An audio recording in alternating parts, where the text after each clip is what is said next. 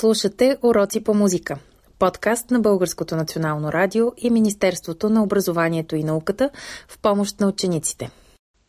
Музиката е посредник между живота на ума и живота на чувствата. Тази характеристика на музиката принадлежи на един от най-великите творци на човешката култура – композитор от Виенска класическа школа Лудвиг Хуан Бетовен. Здравейте, скъпи приятели! Добре дошли в нашата виртуална музикална класна стая. Спомните ли си, че в предишната ни среща ние се запознахме с стиловете и епохите в музиката. Отбелязахме, че стилът в изкуството се определя от епохата, от историческите събития, от изразните средства и жанрове, които използват творците, и че той се оформя на основата на общи белези които стават отличителни черти за изкуството от дадена епоха. Днес ние ще поговорим с вас за епохата на нови открития в областта на физика, астрономия, медицина, епохата, през която Исаак Нютон формулира закона за гравитацията и се открива ваксина срещу една от най-тежките болести – едрата шарка. Днес ние ще поговорим с вас за епохата на просвещението или както я наричат музиката, европейският класицизъм. Искрени се надявам, че нашата среща ще бъде полезна и ползотворна. Идеите на историческата епоха, известна като просвещение, са свързани с култа към разума, с стремежа към хармонични отношения между хората и неразръвна връзка между човека и природата. Великата френска буржуазна революция от 1789 г. провъзгласява идеалите за свобода, братство и равенство. Настъпват забележими промени в културната атмосфера на Европа. Духът на новото време се отразява най-напред в литературата, в творчеството на великите поети и писатели Русо, Бомарше, Гьоте, Шилер. В областта на музиката се изявяват именити композитори. Сред тях се открояват Йозеф Хайден, Волган Камадеус Моцарт и Лудвиг Лан Бетовен. В творчеството на тези ненадминати майстори се оформя стилът, наречен класически. Виена се превръща в люлката на европейската музикална култура и дава името на епохата – Виенски класицизъм. В музиката новите идеи се отразяват най-напред в оперния жанр. През 1733 г. италианският композитор Джовани Батиста Перголези създава едноактна опера с хумористичен характер – Слугиня господарка. И чрез нея поставя началото на оперен жанр – опера буфа. Сюжетът е комичен, мелодиите на вокалните партии са близки до народните песни – тя става популярна и обичана от широката публика. През следващите десетилетия жанърът се разпространява много бързо и придобива различни национални окраски в Германия, Франция, Русия и други страни. Скъпи приятели, нека да чуем ария на Серпина из опера Слугиня господарка от Джовани Батиста Перголези. Помислете върху характера на музиката. Игрив, закачлив, или тъжен, нежен, а може би нещо друго. parlare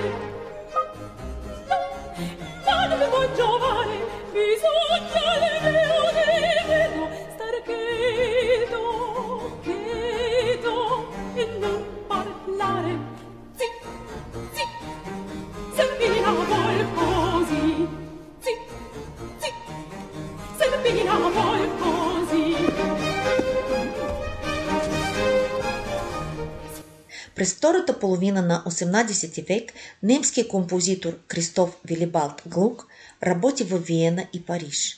Той обновява операта в друга посока, като изчиства италианската опера серия, сериозна опера, от безсмислените украшения на виртуозното пеене, съществуващо до тогава. Според Глук, музиката в оперното произведение трябва да придава чувствата и настроенията на героите – и да бъде в единство с драматургичното развитие. Глук се опира на античните сюжети и образи. Той дава на мета за Орфей нов живот в операта Орфей и Евредика. Чуйте отказ из операта Орфей и Евредика. Помислете върху оперната форма. Ария, дует, хор или речитатив.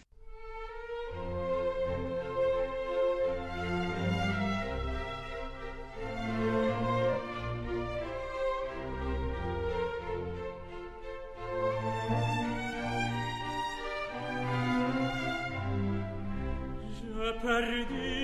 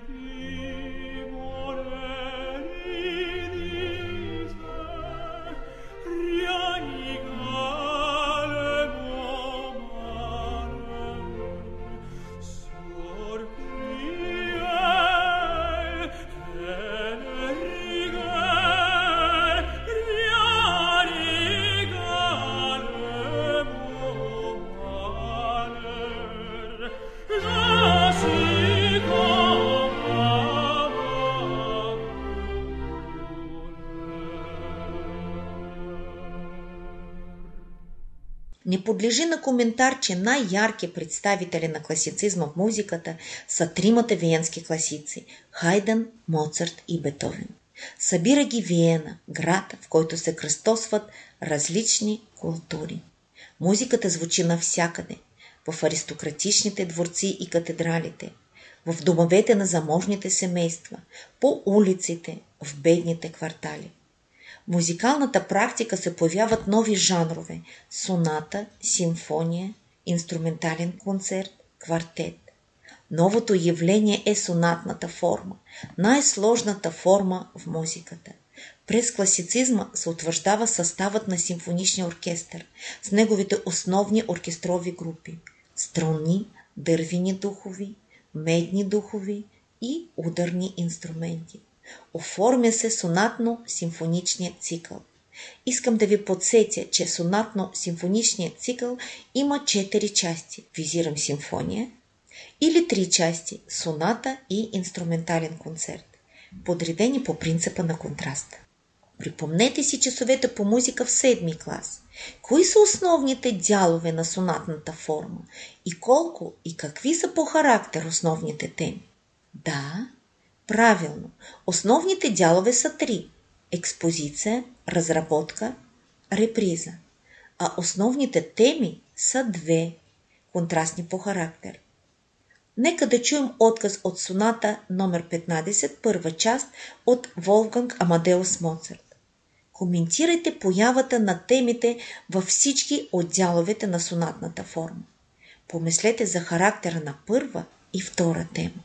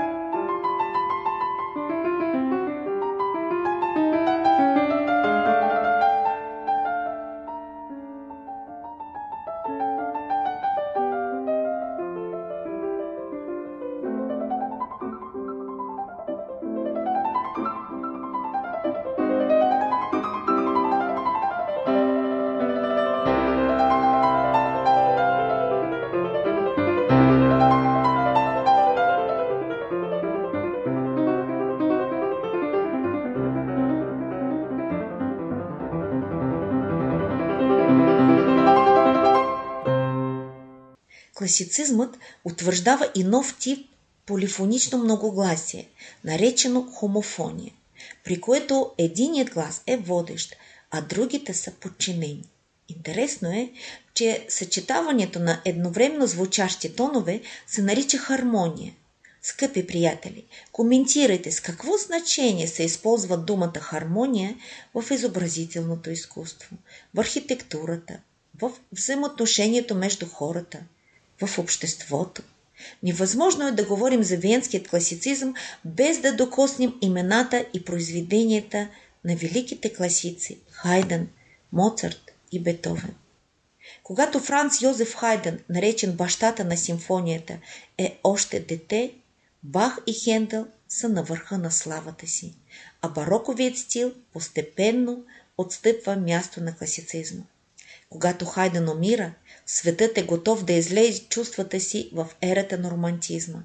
Творчеството му включва 104 симфонии, 50 инструментални концерта, 77 квартета, сонати за цигулка и пиано, клавирни сонати, 24 опери и две оратории сътворението и годишните времена. Ярката образност, жанрова характерност и звукоизразителност, характерни за стила на Хайден, са причина неговите съвременници да поставят програмни заглавия на редица от симфонията му. Утро, Пладне, Вечер, Мечката, Кокошката, Ловна, Военна. Такава и симфонията 101 Часовникът. Предлагам ви да чуем отказ от симфония 101 Часовникът, втора част. Коментирайте, кое от изразните средства в музиката определя името на симфонията. Повтаряща се мелодия, еднообразен ритъм или променлива динамика.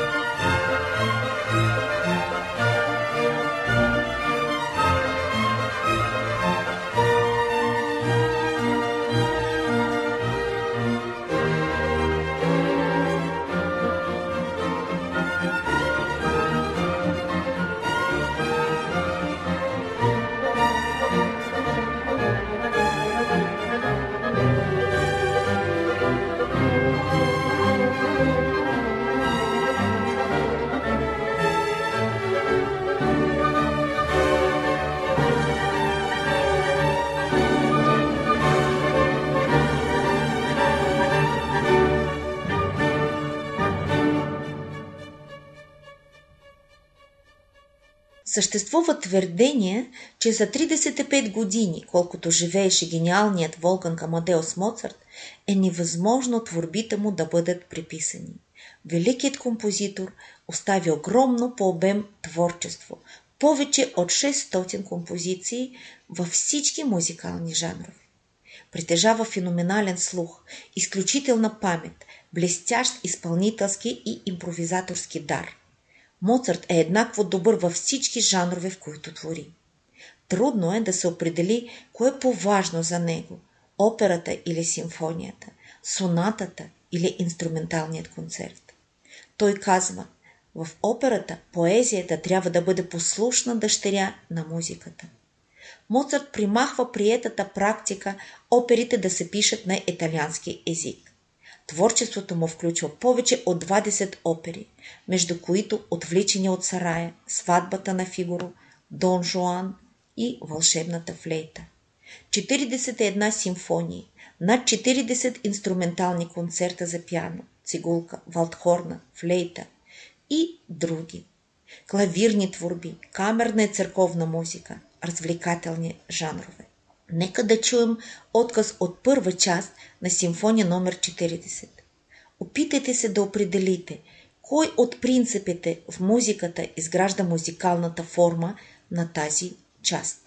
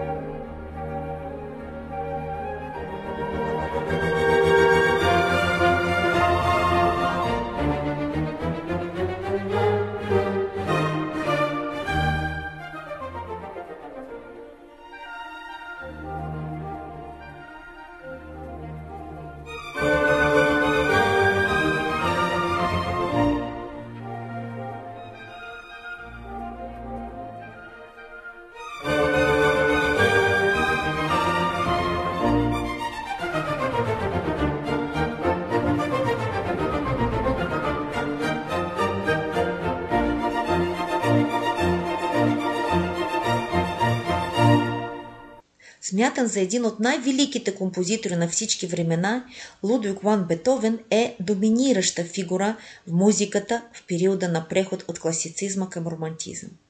Опирайки се на утвърдените виенски класически традиции, композиторът изследва нови хоризонти и постепенно разширява образният обхват на музиката си.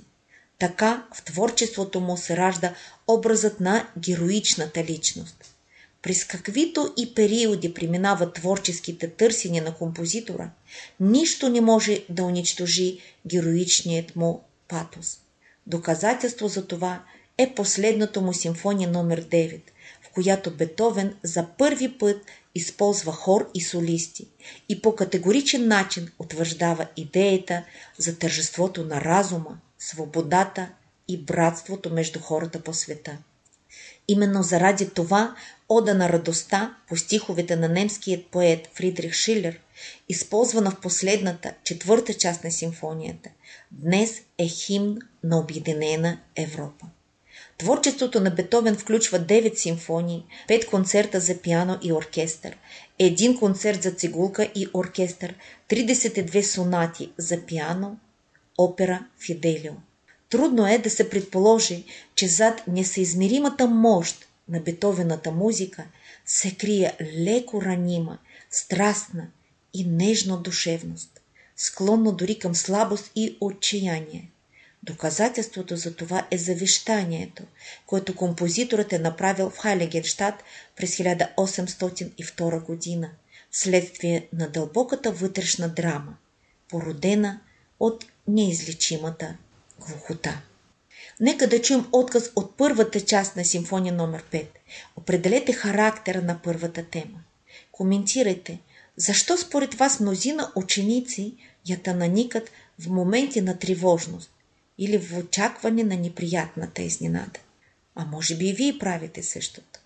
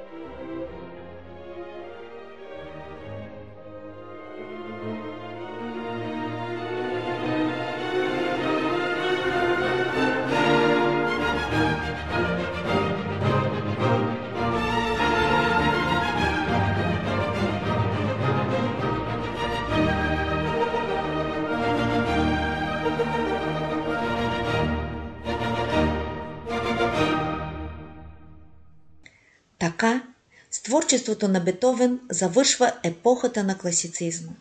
Векът на разума си отива като век на разбитите иллюзии.